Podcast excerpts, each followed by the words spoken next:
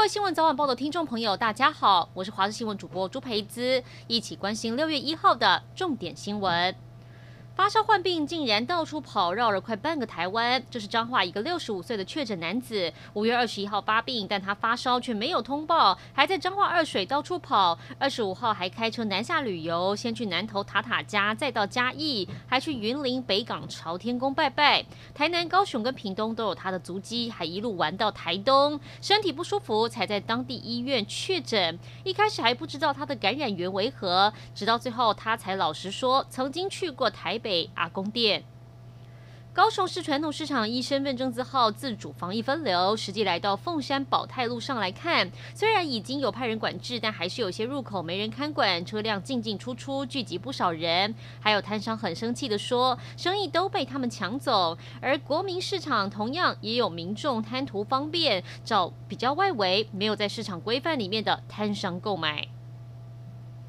连日大雨导致交通意外，四十二岁廖姓驾驶开车回家，经过苗栗铜锣义龙桥，疑似是因为雨太大，车子突然打滑失控，坠落到桥下之后，整辆车起火燃烧。虽然廖姓驾驶及时逃出车外，但全身有多处擦伤。警消到场立刻扑灭火势，用吊挂方式把驾驶救起来，送医治疗。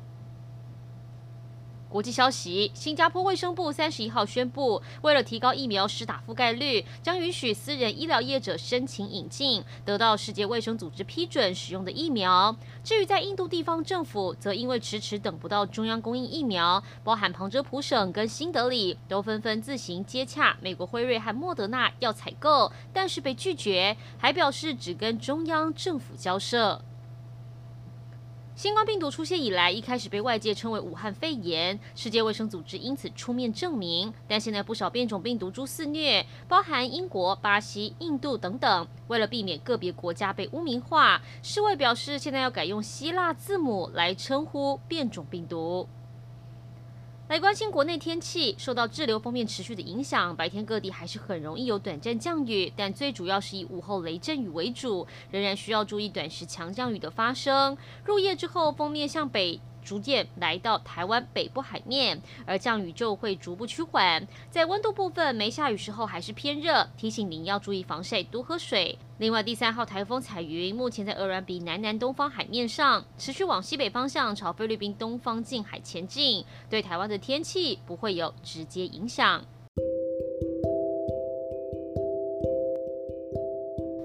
以上就是这一节新闻内容，感谢您的收听，我们再会。